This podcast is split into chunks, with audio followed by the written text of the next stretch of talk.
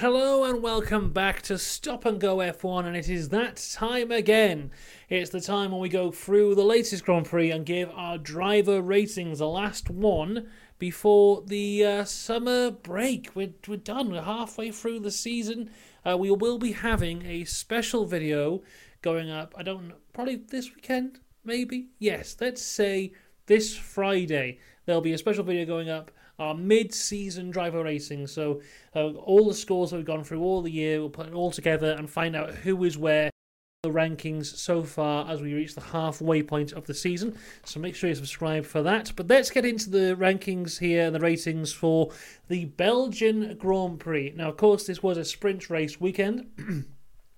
And we have our own very special system here when we deal with sprint race weekends. So I've given each driver a rating for the sprint and then another rating for the actual race. Then we're going to find an average of the two with more weight towards the uh, feature race than the sprint race. So, as always, we'll start with the Williams team, and that means we start with Logan Sargent. Now, in the sprint race, he, qualified 13th, finished the race in 60th. Now, 13th is a very good qualifying position for uh, the Williams team, especially for Logan Sargent but that was just because he didn't set a time and he was in a group of four people who didn't set a time and he has happened to be one of the higher ones. Then he did just go backwards in the race, so I gave him a 4 out of 10 for the sprint. In the main race, though, he qualified 18th, finishing in 16th gained a couple positions. I gave him a 5, worked out an average of a 5. His teammate, though, qualified 12th, finished the race in 12th, once again benefiting from being one of those guys who didn't set a lap time in SQ2, but he's managed to uh, managed to uh, retain it, and you know 12th is an okay score for the Williams at the minute, so I gave him a 7 out of 10. In the main race, though, qualifying 15th, finishing 14th, I gave him a 6 because at points in this race it was very strange. At points, certain cars would be fantastic and certain certain cars would be awful. Towards the end, the Williams really did come, come alive and he gained a few positions there, looking really good. Overall, though, a 6 out of 10. Across to the Alpha Tauri team, Daniel Ricciardo's second time out in the Alpha Tauri car qualifying 11th for the sprint, finishing the race in 10th. I gave him an 8 out of 10. Very good result here for him, but not so good in the main race, qualifying 19th, becoming uh, not a great qualifying for him, but he did have a time which would have been good enough to get into Q2, but unfortunately was deleted due to track limits. Then he just got stuck in a DRS train, couldn't really do anything. I gave him a 6. Overall, that is a 7 for Ricciardo. Uh, Yuki Tsunoda, though, in the in the uh, sprint race, sorry, qualifying 16th. Then in the main race, qualifying, uh, finishing 18th. Really quite a bad performance for Yuki. I gave him a 4 out of 10 for the sprint. But he made up for it in the main race, qualifying 11th and finishing 10th, bringing home another point for the AlphaTauri team, for which I gave him a 9. Overall, an average of a 7. Across to Haas, and it wasn't a great weekend for him. Nico Hulkenberg qualified 20th for both races, finished 17th in the sprint. I gave him a 6 there. Finishes 18th in the main race. I gave him a 5 overall of a 5. Then Hulkenberg qualifies 18th for the sprint, finishes 14th. Well, that's a very good uh, performance for Hulken, for Magnussen, sorry. And that I gave him an 8. Then in the main race, qualified 16th, finished 15th, gave him a 5 overall of a 6. Across to the Aston Martin team, uh, Lance Stroll uh, qualifies 14th for the sprint. Yet another guy who didn't set a lap time, and also the red flag came up because of him. Uh, daring move trying to go for the soft tire, sorry, the medium tires, the dries on a wet track uh, but it didn't work out for him. But he did finish the race in 11th. I gave him a 7 for that. Then in the main race, uh, he qualified 10th, finished the race 9th. Yes, again, another 7, 7 overall. Alonso, awful in the sprint. Another guy who didn't set a lap time in Q2, so he qualified 15th. Then on like the second lap, he just crashed the car. It just seemed like a really strange um, thing there. He was trying to battle a Haas of all things. I actually gave him a 1 out of 10 for the sprint because really even though it was his birthday, it would have made no difference if he didn't show up for both days, really. In the main race, though, he really made up for it, qualifying ninth, finishing fifth. I thought this was actually one of his, in the main race, was one of his best performances of the entire year. I gave him a 9 out of 10 for that. Uh, way down from the sprint race, unfortunately, but overall it was a 6 out of 10 on average. But yeah, that uh, main race performance from Alonso, fantastic stuff. Uh, across to Alpha Tauri, Zhou Guan Yu qualified 19th, finished race 15th. I gave him a 7. And then uh, the main race qualified 17th, finished race 13th, another 7. An average of a 7. Valtteri Bottas qualified 17th, finished race 13th. I gave him an 8 for that. I thought it was a great performance from Valtteri. In the main race, qualifies 13th, finished race 12th. Finish, uh, gave him a 6, qualifying, uh, sorry, average overall of a 7 for Valtteri. Yet again, Alfa Romeo just being those guys who just you know, just lower middle, sticking around there at all times. Wow, McLaren now. What a difference a day makes. My goodness. Oscar Piastri. Uh, sprint race, qualifies second, finishes second, leads the race for a little bit. Absolutely incredible performance from him. 10 out of 10 for the sprint race. But then in the main race, he qualifies fifth. Great qualifying performance from him. Unfortunately, it gets hit by Carlos Sainz at the start, doesn't make it to the end, did not finish the race. Nothing he could do. As much as Carlos Sainz is trying to point the blame to Oscar Piastri, I don't really agree. Um, sorry for being.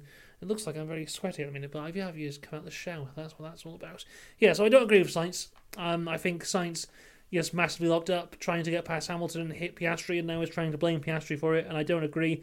I gave Oscar a 6, because normally if you don't finish the race like that, I'd give you a 5, but I thought his qualifying performance was actually very good as well, so I gave him a 6. Overall, that is a 7 out of 10.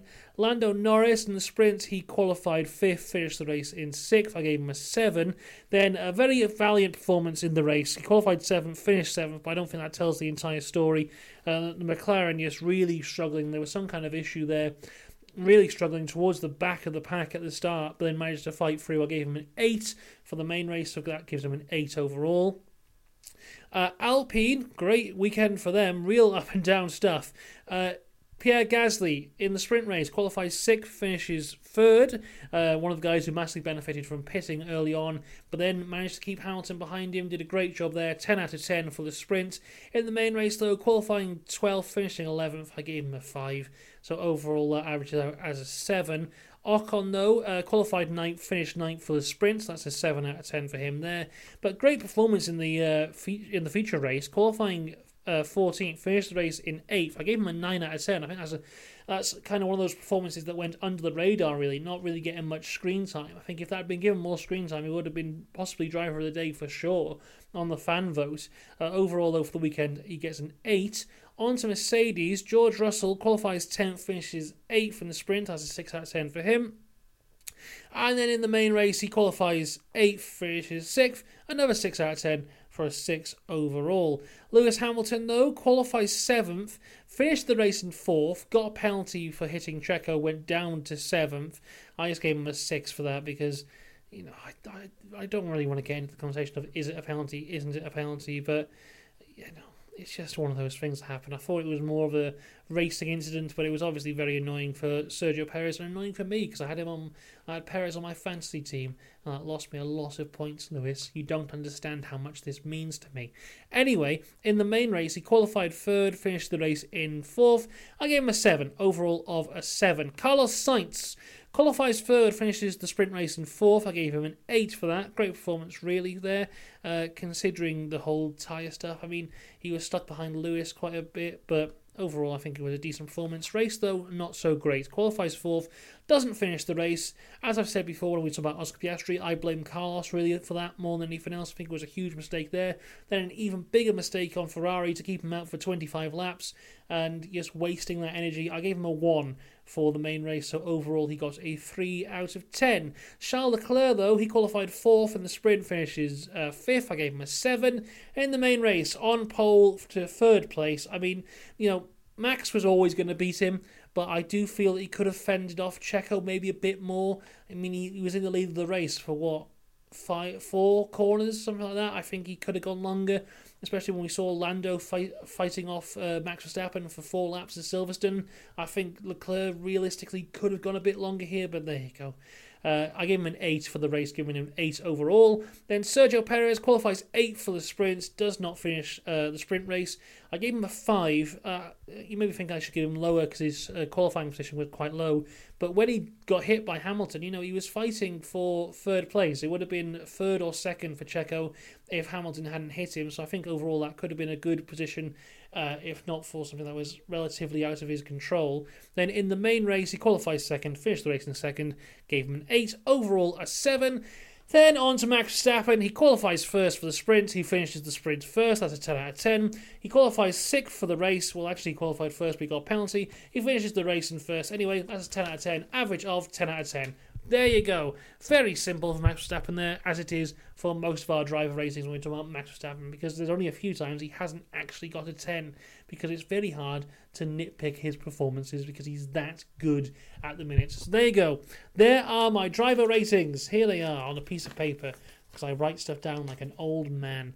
Uh, let me know what you think, what you agree with, what you disagree with, and make sure you subscribe because we will have the mid-season rankings coming up later on this week and also tomorrow there'll be a video out here on this channel about my time at the Hungarian Grand Prix. So make sure you subscribe to see that. All that and more to come on this summer break of Formula One.